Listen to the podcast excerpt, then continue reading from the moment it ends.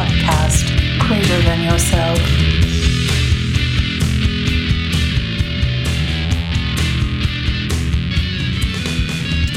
All right. Welcome to a podcast greater than yourself. My name is John Barleycorn, And I am Fred. and you're listening to our special bonus episode. This is a chat we sat down and had with our new friend Dave from the podcast Dopey. That was extremely enjoyable, Yeah. and uh, I really, I his he was he was just he's a pleasure to talk to. As the thing is, is when we got talking to him, I was like, oh, it's Dave from Dopey. Yeah. It was there was just oh yeah, it's just Dave from Dopey. It I, feel like I've I've talked to him because I've listened to his It's like, oh, podcast, so I'm like, oh, okay, that's who this is. oh yeah, it's just that guy from that Dopey podcast that I've listened to. So it's like once we got rolling, I was like, oh yeah, it's just him, and it Yeah. was really really enjoyable. It was fun, really fun chat. So hope you guys enjoy it. Um, we'll be back with season two eventually. Not sure when, but uh, in the, the interim, feel free to hit us up at uh, podcast greater than yourself at gmail.com. Look us up on Instagram and um, please write us a review and leave a rating in your podcast app. Yeah. That really helps. And um, It does. yeah, enjoy the uh, show and uh, happy bonus, happy bonus episode to everyone. If you want any more of these, you better write a fucking review. Yeah, do it. Piece of shit.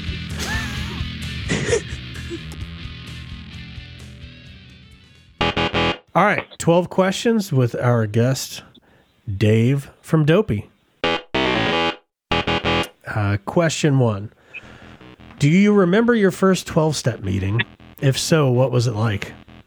I don't. I mean, I don't remember it, but I remember a sort of smattering of 12 step meetings that I hated that I went to that I, I couldn't believe I was there in a church on uh, 35th Street and Madison Avenue in Manhattan at 1 o'clock in the afternoon. And everybody would tell me if I wanted to get high, I should call them. And I was like, I don't think you understand what wanting to get high is. I'm not going to, you don't have drugs, I'm not going to call you. Um, that's just my I'll call you if you have drugs for me. And that's about Yeah. It took me a long time to figure it out. A long, long time. Uh, do you participate in more than one fellowship? Not currently. I I really enjoyed uh, Narcotics Anonymous. Um, in theory, you know what I mean. And I and I like I like stopping in over there because I'm a drug addict. I Yeah. like stopping in, and and I, and I went to a couple meetings that were just like my favorite meetings. But um, no, I'm I'm I strictly do I do AA. Mm-hmm. There's And a I did. I did. I, I had a moment of doing SLA, a very weird moment of doing SLA, where everybody was like fucking their like neighbor and their cat and their postman, and everybody had Mm-hmm. You're like, I thought I had an million- issue here, but you guys Right. are on a whole fucking. other everyone thing. thinks everyone thinks they're a sex addict until they go to a slaw meeting and then they're like, you know what? I'm actually cool. I'm actually cool. dude. I mean, like it's not fair. I, I think I think I'm as twisted as any of them, but like it was a funny. It was an. Ex- I, I knew that if I went to that fellowship, it would be bad for everybody. Like I wouldn't get better there. you know what I'm saying? I went to that fellowship with the same thought. Like I'm twisted. This I could fit in here. Like I'm a drug addict. I'm an alcoholic. This makes sense. And I remember, like 30 minutes in, being like, "This I I am a tourist in this meeting, and this this nothing good is coming out of this." Yeah. No, no, exactly. But they also have the weird bottom line stuff that I never understood. Mm-hmm. Like they like they're like I'm ten days off porn. I'm like three weeks off fucking strangers. I'm six weeks off paying for somebody to like probe me with a prod. I'm like they have a million different kind of day counts. It's very like complex. And I say that with love to everybody flaw. I, I, I love everybody flaw. Of course. It's like I just yeah, just at some point it's like how many fucking clean dates can I have in my book? You know, I got like Right. a little I'm like gonna pencil one in for the last time somebody slapped my dick or something, you know. Well, that's interesting to me. I- exactly. It's like somebody said to me, a lot of listeners say to me, when was the last time you did heroin? And my father even says this to me. He says, when's the last time you did heroin? I don't remember. I, I remember it was like, I think it was like uh, seven or eight years ago was the last time I did heroin. It was the fall. I remember I was taking Percocets every once in a while, and I was like, I should. I miss heroin, and, I, and I'm kind of flirting with the experience of heroin. So why don't Yeah. I just get heroin? Yeah. you know and i was at a meeting the other day and it was this very sweet guy was asking me that question and i knew that I, I did it once and i got really fucked up you know what i mean like i shot a bag i like i had a dealer who like real street kind of dealer from the bronx guy and um and i the last thank god but for the last big chunk of my addiction i had money like i was making money and i i like I never like got to real. I mean, I got to bad places in terms of how much I was using, and like I didn't Mhm. save any money, but I I didn't lose my job, so I could afford to keep it going. Yeah. And I had made friends with this dealer because he knew that I was super reliable, and I hadn't seen him in a few years, and I was like, dude, come over, bring me needles, bring me a bundle. I'll pay your cab fare. I don't want to go to your building. I don't want to go to the hood. I don't want to go anywhere. Just come to me. And he came to me and I like I shot a bag and I was like, this shit is fucking garbage. And he like starts laughing at me because I hadn't done it in so long. And I was like, give me two more. And I shot the two more. And uh, I got so high, like it was painful. Like it was like the first time you do dope. I got sick. I'm throwing up. I like I, I like overdosed without passing out. It was just Mhm. too much. And I was like, what the fuck am I doing? You know, like why am I trying to reacclimate myself to this incredibly deadly life stealing drug? Yeah. And I never did it again. Um, but when I got sober, I wasn't like, well, it's been three years since I did heroin. I was like, no, today's my first day without putting a mind or mood altering substance in me. Yeah. So I find that that that's where the confusion comes from. You know, I, I I don't I don't even consider it. You know, because after I didn't do heroin, I smoked weed, I took pills. You know what I mean? Like I was still using. So it was like, yeah, I mean, it's cool that it's been seven or eight years since I did dope, but it's been five years or four years and three hundred and forty days or something since I did. it. So you know what I'm saying? It's yeah. like it's I one mean, of those weird. that- that's like that's why it's so it's so like obviously I think it kind of goes without saying, but just to reiterate, all three of us are totally supportive of people in that fellowship who struggle with that. If and just to illustrate it even more, it's like the fact that we could like acknowledge that that's confusing to us. It's not because it's weird. It's because it's like it's like it's like Fred's wife listening to your heroin story Right. and being like, "Oh, that's so sad," and Fred is like cracking up. You know, it's like it's the same thing. Like me, me and you and him are like cracking up about somebody having fifteen different clean dates with different things with their dick, and then you know, but it's but it's like it's because I don't, you know, that's killing that guy. You know, Mhm. and that's the identification. That step one stuff. It's like I do not relate to that. Like I've had way, way, like you know, hundreds of debaucherous episodes with sex and stuff, but I have never been in a position where I'm like, this is the thing killing me. This is ruining my Right. life. I totally relate with your step one and your program, and I'm I'm a member. You know, like it's just not my reality. So it's you know it's it's a playful joke to us, but people who have that condition, like wow, yeah, okay, y'all. I'm like y'all win.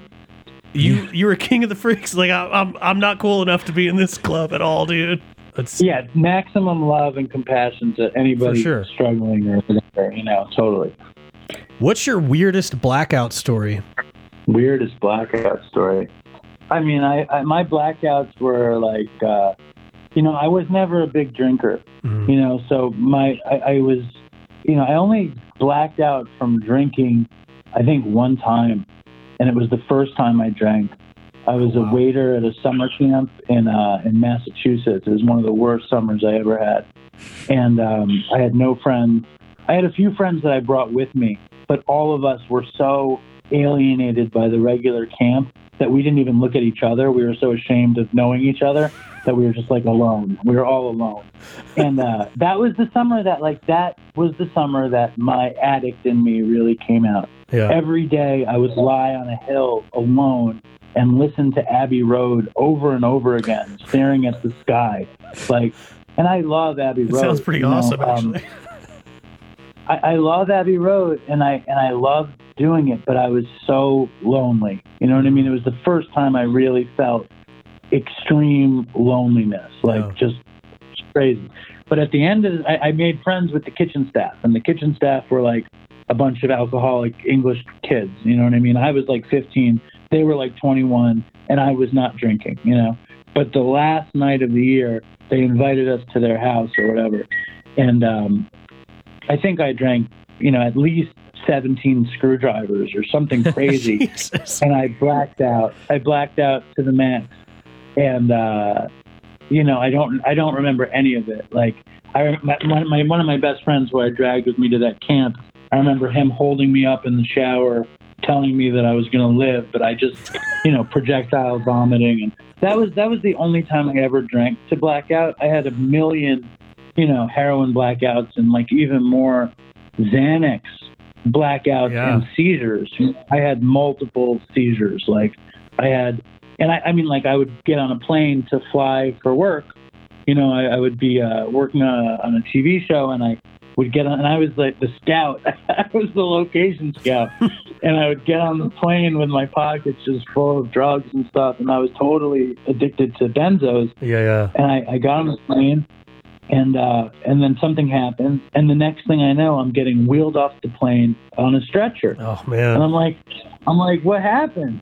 And he's like, You're having a seizure. I said, No, no, no, I fell asleep.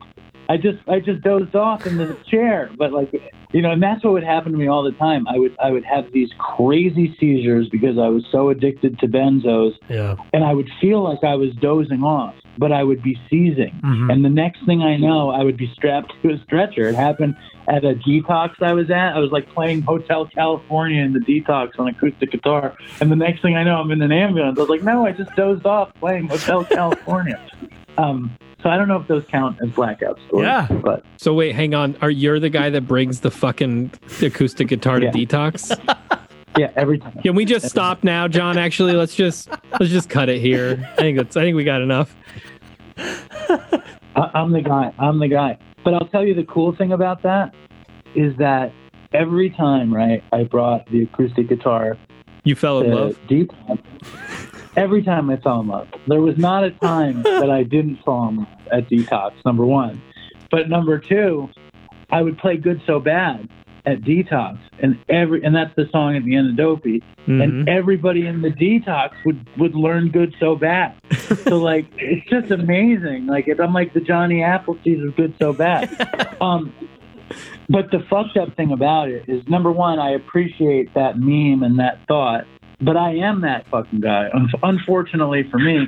Then the other thing was I was such a wannabe musician that the only place I could bring my acoustic guitar was detox. Right. Like I didn't play enough gigs to fucking be like walking around with the acoustic guitar. I'd be like, I'm going to detox. Better better take my axe to detox. You know, it's like I got a I didn't. gig It was for like that. seven days. Yeah. got yeah, got the seven day gig. Yeah, and did Yeah. I mean truthfully? I mean I don't think you even attended detox if you didn't fall in love with somebody, right? I think it's actually like if you don't check that box on the on the outtake interview, they're like, well, technically you didn't even actually attend this. exactly. If not, you need to be willing to fall in love to, to, to successfully go through detox. We were literally right before this recording something else for uh, something that we're doing, and we were talking about how in in rehab or detox, um, it's like every day is like a month in the real world. Like COVID. Yeah. It's like it's like this fucking it's like but it's better. You know, I, I also love detox. I love detox. I love rehab Mhm. because I love that. I love that a day was a month, but then you take it, a day is a month, and you're with strangers, Right. and you need to get to know them. And because if you don't, you're going to die of boredom and loneliness. Yeah. So I just really relished the uh, being trapped with strangers and soaking it up. Like I was, that's I just liked it. You know what I mean? Like, and I think uh, I always compared it. There's a show called Benson when I was a kid with. It's an old stupid show about like Mhm. a. I don't. I think I'm older than you guys, but it was Robert Guillaume, who was a famous black comedian actor, and he was the government, the governor's like assistant, Mhm. and his name was Benson. Yeah. And on an episode of Benson, they all got stuck in an elevator, and that was the whole episode. They were Yeah. in the elevator, but they had to talk to strangers, and by the end of it, they were great friends with the stranger. Mhm. And I always thought detox was like that. You're getting Mhm. stuck with a bunch of people. Who knows who you're ever going to see again? Um, but the irony is, like, that's how I got to know Chris. Yeah. You know, hmm I mean, that's how Dopey came from. You know, it's it's pretty interesting actually. And I play acoustic guitar in a lot of episodes. So what do you think about that, Fred? I think I love it. I think I love it.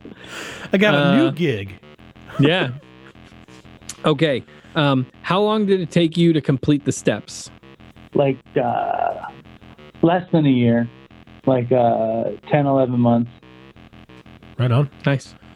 Um, my well, yeah, this is a good follow up to that. How many people have you sponsored?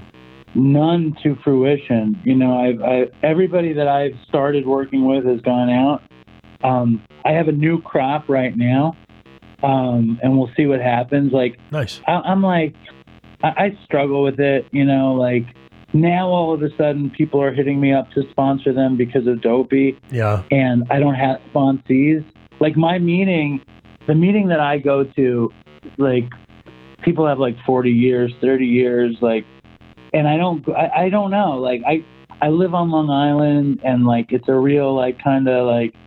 It's a different culture out here than where I'm from, and I Uh-huh. don't think people are dying for me to sponsor them. Yeah. But at the same time, I'm coming up on five years. Like maybe I should have sponsored more people than I have, but I'm open to it. Like, what do you guys think? What would you do? You think it's responsible if somebody hits you up on social media to sponsor them because they listen to Dopey? I don't have any sponsees, so I'm like, I can kind of use a sponsee. But, So, but like, part of I'll me let is like, I don't him know. answer that. But I one thing I want to say first is that like the like just when I ask that question, people, the furthest thing from my mind is how many people have you gotten all the way through the steps? Like that's my my my purpose in asking that is how many people have you been like, yeah, I'll sponsor you. Let's do Mhm. some stuff. Uh, let's do some work, and that's the only point of the question. So it's like, yeah, it's not about the results. It's just about like, you know, I want to hear about, hey, Well- what's going on with step 12 with you? That's it. Well, But yeah, and yeah, sorry, just to jump on that a little bit, like, I mean, you know, it's like, and this is something I talk to sponsees about all the time. Is like, um, you know, we're not in the results business. Like, uh, we're in the we're in the taking action business, and and you know, God God doesn't care about the result you get. Um, God only cares about whether or not you're doing the action. And and I don't even. I actually always say. Um, God rewards the effort. So even if all you do is go up to the one to the sick motherfucker in the back of the room who doesn't want to be talked to at the end of the meeting introduce yourself Mhm. and give him your number that but with the with the opportunity that like if this motherfucker asks me to sponsor him i'm going to say yes like that to me is enough because you're just making yourself available now to answer your direct question um I think it's funny because if you'd asked me this question six months ago, I would have said, well, if they live in your town, but if not, you probably have a network of people and you should hook them up with fucking people in their own area. Yeah. And now I'm like, fuck it, bro. Zoom them, zoom them in. Yeah. Like, uh, absolutely. And, um, you know, like if, uh, if I was talking to a brand new sponsee, I would say, or, you know, to be fully transparent, like if I was talking to a dude with five years, because the five year recidivism rate, that's that word is hard to say. Recidivism. That's like think you jur- nailed it, ju-. I think I got it. Yeah, cut this out. We'll Run with the first one. Um, so you know the recidivism rate after five years in our program is extremely high, and that's two reasons. One, because a lot of people just get a life and just fuck off, and two, because a lot of people just stop doing our thing and then they fucking drink again. Yeah. And um, and I would say, you know, at this point, if I'm sitting here with with five years, six years, and no sponsees, I actually need them way more than they need me. Yeah. So it's not about saving their life; it's about saving my own fucking life. And so I would say, if somebody if somebody hit us up on a Zoom uh, or on an email right now and was like, "Hey, I need a I need a sponsor," I would be like, "Here's a fucking Zoom meeting. Like, hop on in." Right. No, I should. I mean, like, I I could be. I, I put the effort out there, and I'm Mhm. totally willing. It's it's the next phase. It's like I I I, I was taken aback by this dude who asked me to do it, and I said I would do it, but I've been kind of like not rushing to do it. But at the meeting, like, there's this dude at the meeting, this kind of fucko-y kind of guy, like. like you know gym tan laundry type of guy, and he's the sweetest. He's just like he's the sweetest guy, and like I was like, dude, he, he's the one who asked me how long it's been since I did heroin, and I was like, dude, uh, do you have a sponsor? And he's like, no, and I was like, I'll do it. You know, and that was the first time I ever like, cause like I don't say that. I don't troll for sponsees. I don't share that I'm looking for sponsees, but I feel you. And um, and I also think that saying recidivism well makes you sound smart. So I commend you for that. Um, but I also Been practicing. think, you know, like I need sponsees, like because I'm not. It's like that's another question that my old sponsor used to say. It's like if you go out, they ask you those questions. They say, okay, well, did you do all the 12 steps? Yep. Do Yep. you have a sponsor? Do you talk to the sponsor? Do you have sponsees? Do you take them through the steps? And yes, I've, I, all the first questions I can answer yes, yes, yes, Mhm. yes, yes. But I, I my spon my my sponsee game is not in play. But it's about to be. Like there was another dude who is a big dopey fan who um, asked me to take him through the steps, and I was like, "Yes, let's do it, let's do it." And we did. You know, we we got up to Bill's story when he went on vacation. But I'm available. I'm like, dude, That's let's it. do it. I'm with you. You know, so I'm I'm very close to, uh, to the tipping point of that. So I'm excited for that. If we had to throw our percentages like into the fucking if we had to show the percentages of people that we've sponsored versus the percentage of people that have actually recovered from alcoholism, I mean, I would be it would be embarrassing how few have come like I've sponsored a, a lot of people and very few are I have very few sponsees today that are like still hanging around, you know. Um, you know, but I'm still here. And so That's also probably why, like, I always hated it when people talked about grand sponsors and stuff. but it's probably very special because of what you're saying. Is it's so hard to get a sponsee to a place where they get a sponsee. So I can imagine that you would be very proud to be in that situation to be a grand sponsor. To me, I was like, "You're a fucking idiot, grand sponsors." You know, shut the, you know, shut up.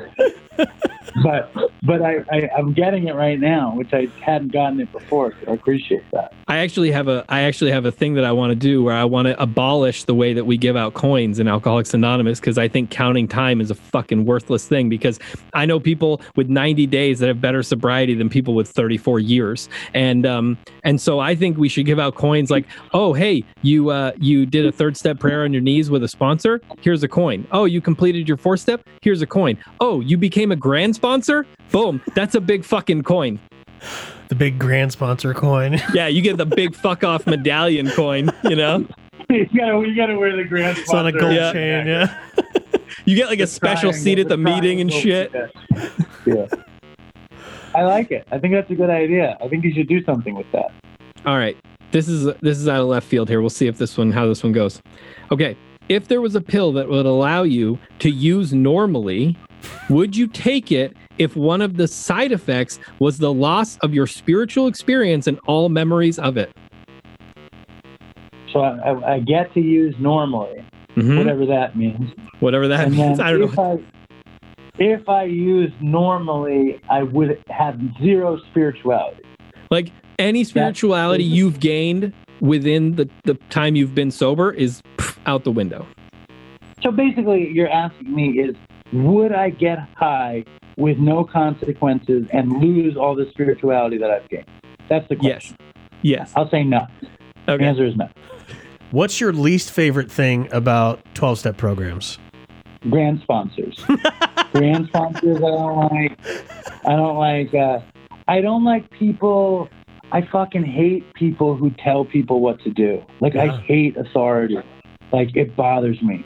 I also don't like people uh, who cram God down other people's throats. Mm-hmm. It makes me very uncomfortable. Like I, I, I hate people who, and I don't hate people. I, I dislike these things. I, I dislike it when somebody gets to the meeting really late and then they share really long Yeah. and then they smoke a cigarette right afterwards like they just fucking orgasm in the middle of the fucking meeting.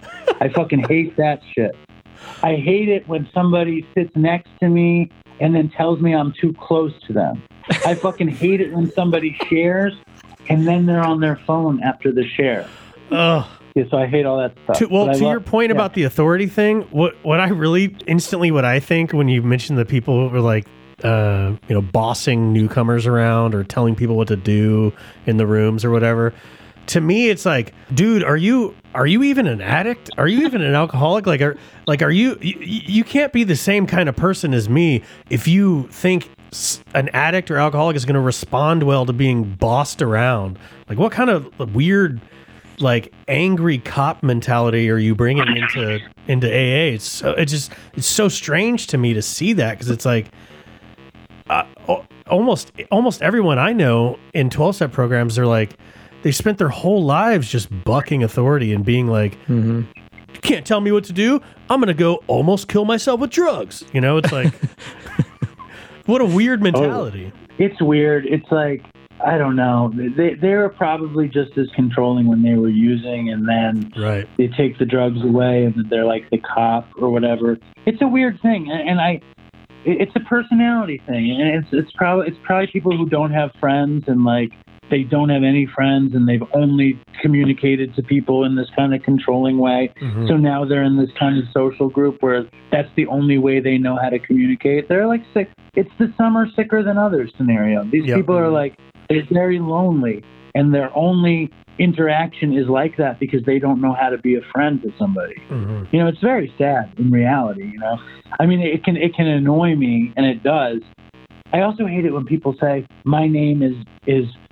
They say they say my they say my name is alcohol and David is my problem. yeah, I hate shit like that. They say my name is my name is Fred and oh yeah no you said it. yeah yeah dude that is Yeah. I don't like go- any of the were- cute introductions no just why can't people why can't people just say I'm Fred and I'm an alcoholic and just leave it at that There's, there's, I don't know if you've ever heard one of these guys, but they're like, uh, it's like, my name's John and I'm a dipsomaniac. And it's just like, I don't, A what? no what? I haven't heard that one dipsomaniac? I've, I've heard a guy at a meeting say that, and it's like, I had to go Google it, and I'm like, I, you know, I, I, I'm kind of interested in words, and I was like, why do I not know that word? And I went and I Googled it, and it's like, it's like an old, uh, antiquated term for alcohol addict. It's just like, but but it's like I just have to be so separate from everyone in the room. I gotta Right. call myself a dipsomaniac.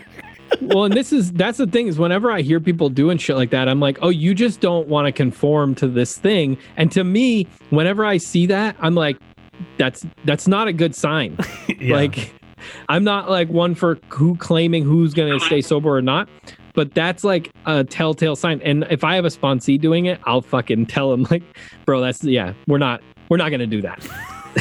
And- we're not going to do. And you're a grand, my grand is never going to get get by doing shit like that. Listen, I'm a, I'm a blessed. I'm a blessed, recovering, grateful, fucking whatever. I I'm a hope dealer. to stop drinking. All these people, they think they're so fucking clever. Um, but I also think, like, when you say the dipsomaniac thing, it's basically saying, please talk to me after the meeting and ask me what a dipsomaniac is. Please. Ask me about the wing. You know, it's the button. Ask me about our yeah, wings. you know? exactly. It's But- it's AA but it's flair. calming. It's AA flair. That's what it is. Exactly. and how Um, how sad it must be to want to be the the most interesting person at Alcoholics Anonymous.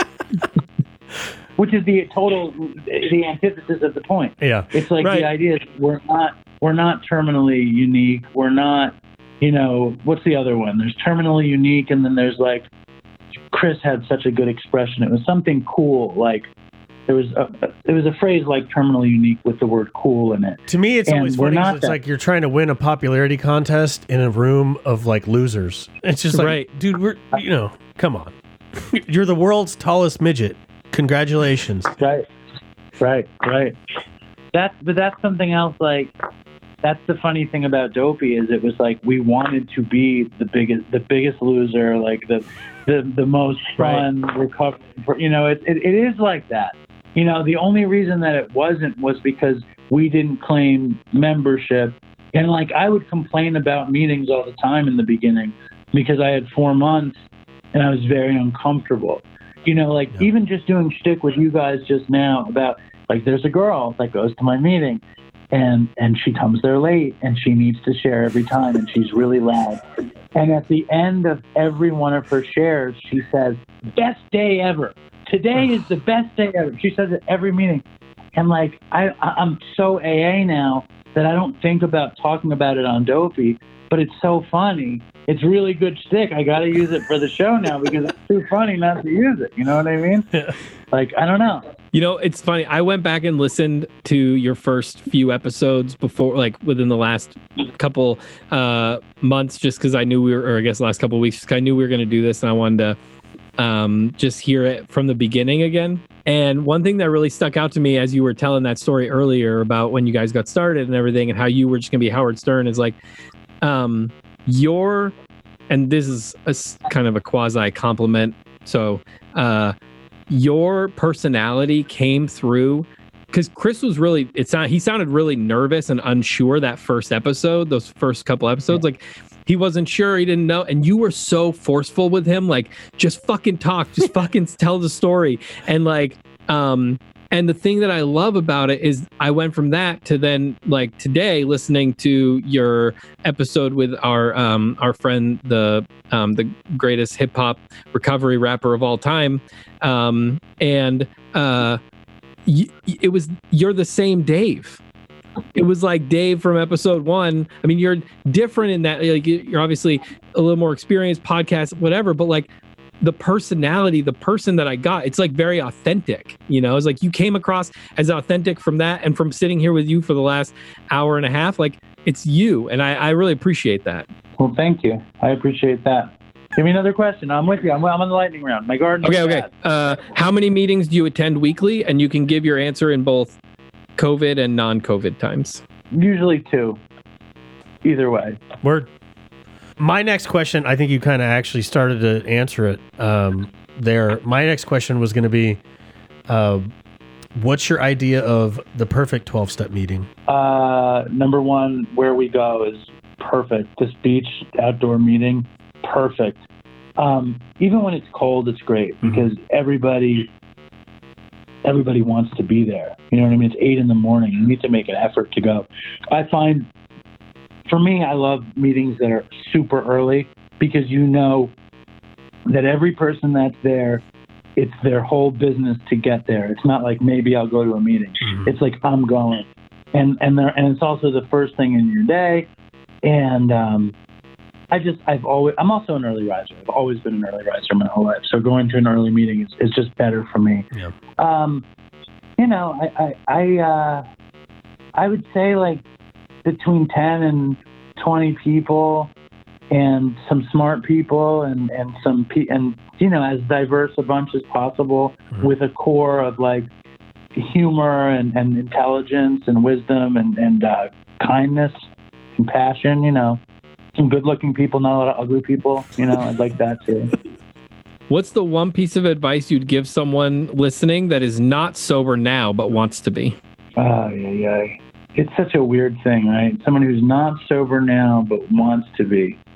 You know, try not to die. Try not to do Mm. heroin or fentanyl or coke or now they put fentanyl in weed and they put fentanyl in Xanax. So It's fucking you know, crazy. good luck, good good luck not dying.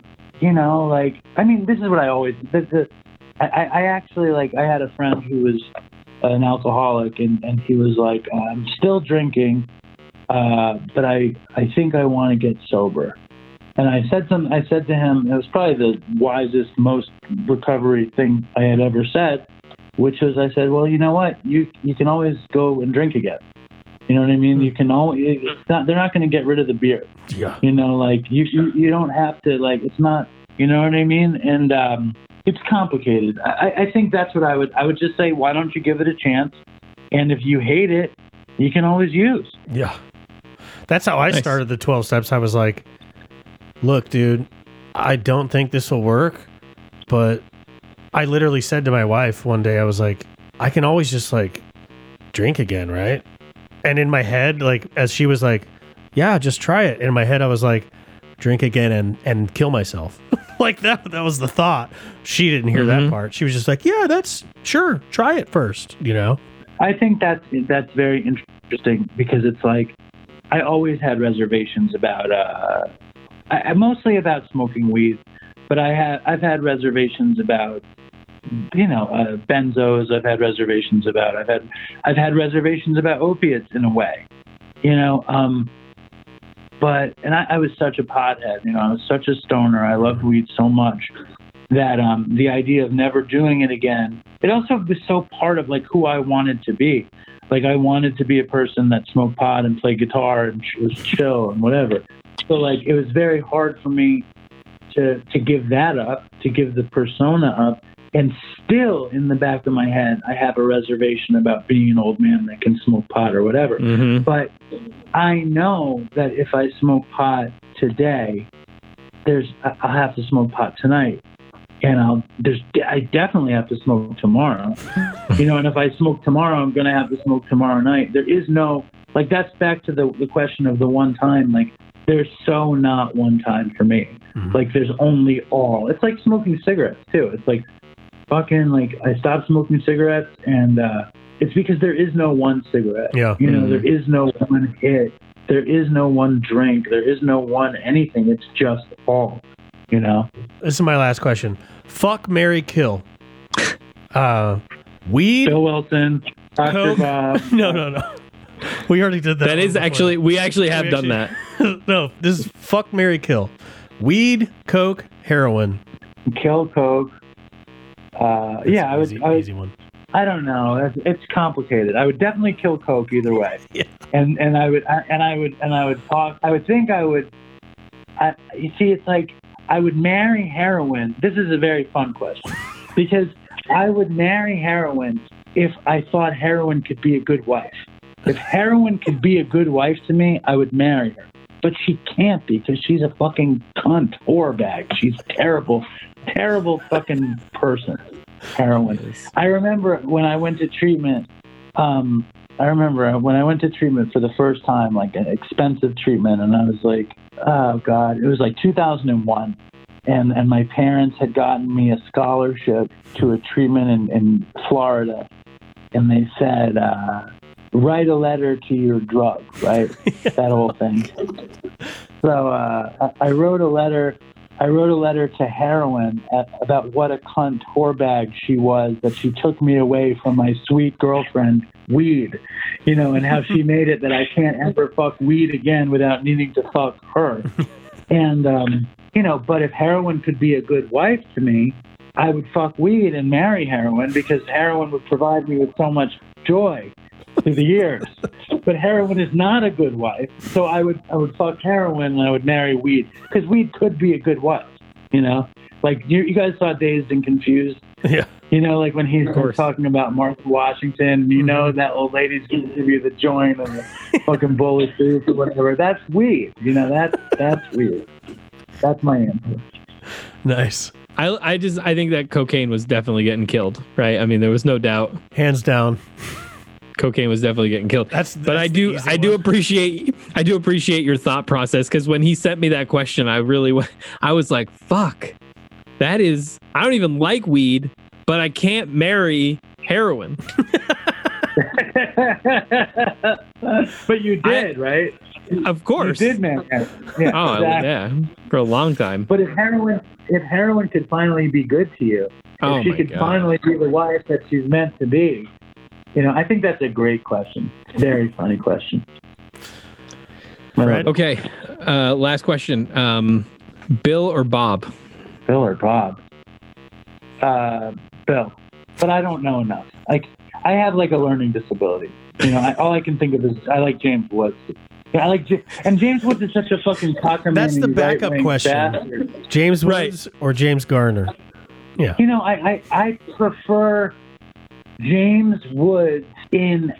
I just I like him in um, Once Upon a Time in America, even Mhm. though he's a piece of shit. Yeah. He's a piece of shit, James Woods, and he's a piece of shit in real life. Yeah. He's a real fucking piece of shit. But there's just something. You know where I, I love him in The Simpsons. James Woods is awesome. He in The is Simpsons. amazing in that. I actually just saw a tattoo uh, of of his character in The Simpsons when he was like cleaning out the microwave. And he's like, "God damn He's like cheese" or whatever. motherfucking Yeah. cheese. Yeah, it's the best. I don't know my Bill and Bob well enough to choose properly. I'll just put it like that. Fair enough. All right. So we like to do a bonus question. How do you define 13th stepping? I mean, I I, I define 13th stepping as I mean, it's funny. Like um, the proper definition of 13th stepping in my mind is somebody with time, uh, predatory, you know, pursuing somebody that they want to have sex with that doesn't have time, and and and kind of getting over hustling them with their time. Mhm. You know what I mean? That's the proper definition of a 13th step, in my opinion.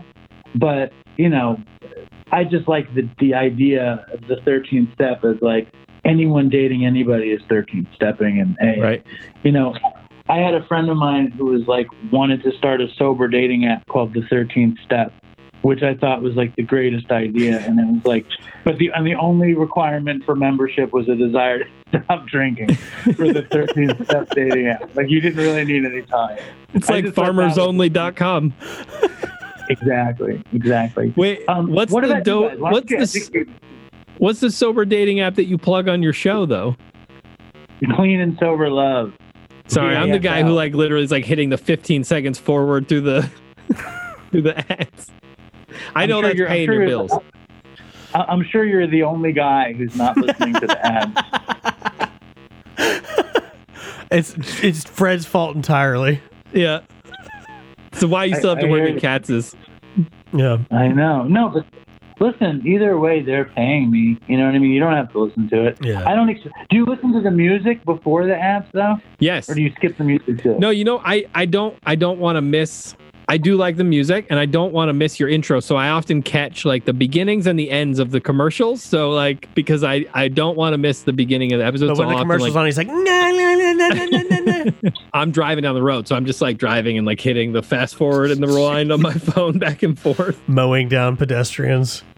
Listen, I think it's. I- I'm incredibly touched that you listen at all, and I'm incredibly like I don't blame you. I, the only thing about the ads is like it's very often that we only have one, and we Mhm. only have the one uh, because I mean basically Bob really loved Dopey.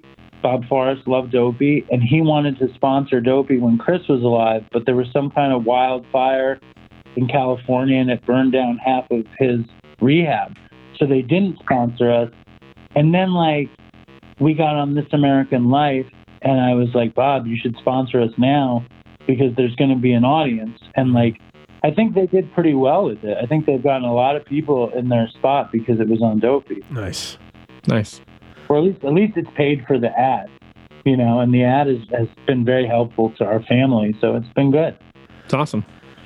Well, so I know that you just did the uh, Dopey Day. Um, is there anything else that you've got coming up that you want to tell our audience about? We did our first event last year, which was DopeyCon, Mhm. and uh, all this dopey shit sounds stupid when I say it, but it's fun. and um, we're gonna do another DopeyCon, and it's not gonna be able to be in person because of COVID or whatever. So it's gonna be some kind of DopeyCon online scenario, Nice. and and that's gonna be the next thing. I mean, I'm like all about the next thing. You know what I mean? Like I totally get high on this stuff, and Well, thank you so much for doing this, man. I really appreciate it. that was fun. Yeah. Yeah. I'm happy. I'm, I'm, thank you for having me on. It's a pleasure. Um, why don't, what's the difference between Bill and Dr. Bob? What a, real quick. That's my lightning question. Like, who do you guys pick and why? You want to go, John? Sure. Um, so I think uh, d- uh, to steal another guest answer, um, I identify with Bill more because he's like a shitbag who never had his shit together. Really, he kind of like had a grandiose idea of himself and his abilities that he would sell people on, uh, but then he would just pull it down on himself and just the whole fucking thing would just go to shit because he'd be wasted. Um, and uh, just like a liar, not realistic at all, and um, and then but I- but I but I would like I strive to be more like Bob, who's this guy who's like just a service machine, just a dude who's like sponsoring. You know, the guy sponsored like five thousand people in fifteen years. He just took people through the steps. He just like opened his home to strangers. He's just very caring, tender, but stern, like you know, oak tree of a, of a picture of recovery, you know? And like, so it's kind of hard question if you th- look at it like that.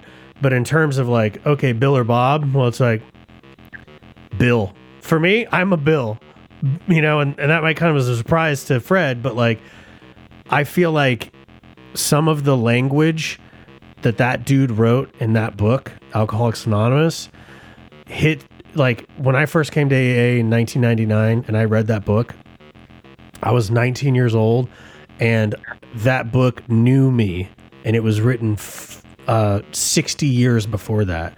But it said everything about my life and my internal dialogue that I had never told anyone. And it said it in words that I wouldn't have used, but that I immediately understood.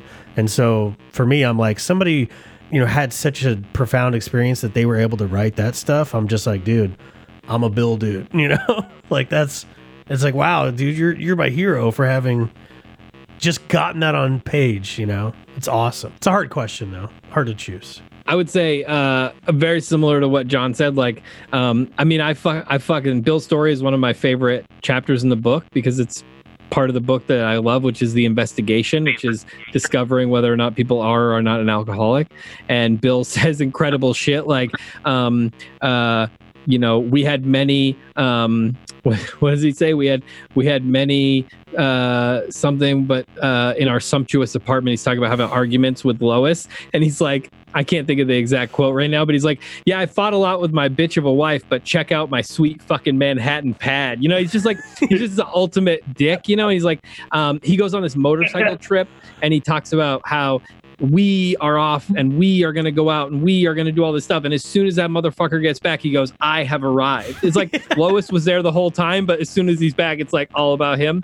And then, you know, my favorite line, which is, um, um, uh, I never cheated on my wife. What does he say? He says, um, what's the line, uh, John? He There says, was no uh, real there was no real infidelity uh, for loyalty to my wife helped at times by extreme drunkenness so like i love my wife but i also got whiskey dick a lot and so i i never actually fucked somebody else and um and so i love bill for all the the stuff that that john just said like how incredible he was and to me the book is somehow touched by something greater than us because it's just so powerful but in Dr. Bob's farewell talk, he says something that touched me in a way that no words that I've ever heard or written before. Like I would imagine, I would akin to like people who like have read the Bible and like were touched. Like I went to church forever and I could never get that shit. I still can't. So like I don't get that. But this touched me in a way where Dr. Bob talks about the program and he's so loving and so compassionate. But like John said, he's so firm with it too. He's like, you know, um, you know, our program is is simple and and it's basically just boiled down as love and tolerance. And we shouldn't louse it up with all sorts of ideas that might be interested interesting to the scientific mind, but really have no place um, in in our program. Um, and I just love that so much, you know. And he, and he talks about how like if we all just do a little kindness for the next guy and just remember the kindnesses that were forwarded to us, um, our program will continue forever. You know, if we just grab that new guy and just do two or three small kind acts for him, Yeah. we will continue this incredible program. And uh, and Bob, you know, uh, is has just touched me in like such an incredible way. The dude is fucking incredible. I love that. Yeah, I mean, it makes me want to like get book back into the show somehow. Hmm You know, I'm, I'm like, you know, like I think the show because Chris died, and uh, and Chris was such a scholar of uh, of the big book and of um, just all things drugs, addiction, and dumb shit. And I'm more of a dumb dumb shit scholar. I'm more of like a scholar on like 80s sitcoms and stuff. Um, and comic Dead. books and like yeah, yeah, and like fucking cookies and shit. Like I'm a scholar on that stuff. But like I don't know, like I think another thing that the show is all into now is like not pushing 12 steps. Right. You know what I mean? Like I, I push 12 steps in that it saved my life. And, and what I've been saying is like, this is my new thing that I say. It's like, yeah, if you want to go chop down a tree and figure out how to turn that into wood and then figure out how to build a table and then eat at that table, good for you. But I'm more of an IKEA kind of guy where I need it all laid out and I need all the Yeah. pieces and I need I need Absolutely. someone to show me easily how to do it so I can enjoy that table quickly. For sure. That's how I do it. And I don't like IKEA. but I need help. You know, I need Right. direction. You know, I need I need all that stuff. Um, but I, I can't help but think like this material is awesome. You know what I mean? Like, and, and I think it, it it's it's also just awesome to have um, a really user friendly way to experience the book. You know, and hearing you guys talk about it is it's really refreshing. So I appreciate that. Awesome. oh, thanks, man. man. Yeah. Thanks. We appreciate that. Yeah. We it's, And, it's, and maybe uh, we'll, let's let's kind of come, let's come up with something to get get one of you or both of you on Dopey, and you could do some big book study kind of thing. let's that do could be that. it. fun. I That would be awesome. we we would love to do that. We man. just, we just have to make sure we don't alienate all the fucking junkies who hate twelve Well, steps. That's the thing is like one, you know, one thing that we talk about is like, I don't believe we have a, a like a monopoly on sobriety. Yeah. We just found something that works for us. But if you want to, like, the, there's a line in the book. It says we have tried every imaginable remedy. And my thing is, is like if if you if you can try something else before you get to AA, then you fucking should. Yeah. You know, like uh, if you think yoga Right. and a fucking therapist will do it, then try that. But just know that if you find yourself drinking or using again when you don't want to be, that hey, AA is still here and we'll fucking help you out. For sure. No, I to- that's I, I say the same thing. You know, it's like it's and it's free. It's so funny. Like it's Right. Free. You know what I mean? And you Right. don't have to do anything weird, even though it feels like you do. You really don't. Yeah, it's not it's not comfortable. Right. You know, no nobody nobody like wakes up one morning dope sick being like, "You know what I you know what I really want to do? Not not not be dope sick, not not be suicidal. What I really want to do is a drastic self-appraisal that challenges my ego and and like go and repay every debt I've ever. You know, I mean like no one wakes Right. up saying that, you know. It's And talk about some fucking weird mystical spirit god in the sky or some Yeah. shit like that. You know what I mean? It's like I get it, man. Yeah, we we the last thing we want to be is like zealots of of this thing. This is the thing that worked for us. So I'm super passionate about it because it's what worked for me. If if again, if yoga had worked for me, I'd have a podcast about fucking yoga. You know, Um, thank you guys so much, dude. Uh, Thank so much fun. was a lot of Thank fun you. stuff. That was awesome. right, cool, man. all right. Have a great night, man. dude. Please be in touch man. if you need anything. Yeah, yeah. up, okay. Thanks, Later. man. See you, dude. Thank you. Bye.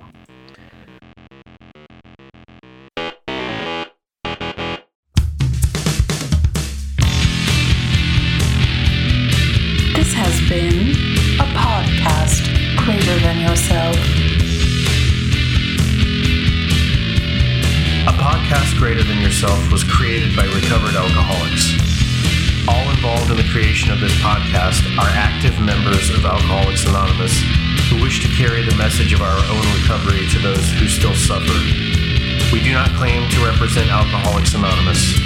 All comments are from our own experiences as alcoholics who have recovered by following the directions for the 12 steps found in the book Alcoholics Anonymous. Thanks for listening.